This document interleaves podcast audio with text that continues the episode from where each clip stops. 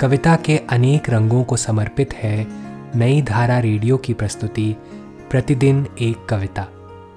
कीजिए अपने हर दिन की शुरुआत एक कविता के साथ।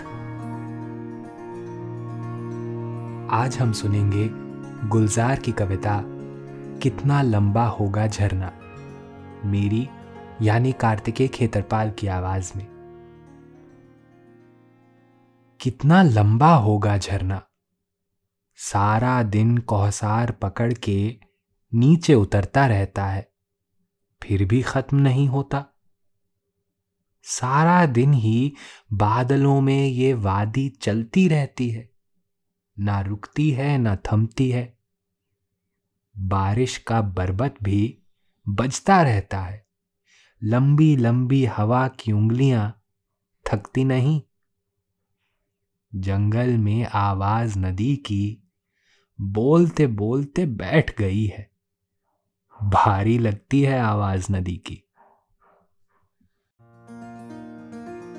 आज की कविता को आप पॉडकास्ट के शो नोट्स में पढ़ सकते हैं। आप जहाँ भी प्रतिदिन एक कविता सुन रहे हैं, वहाँ अपने कमेंट शेयर करना ना भूलें।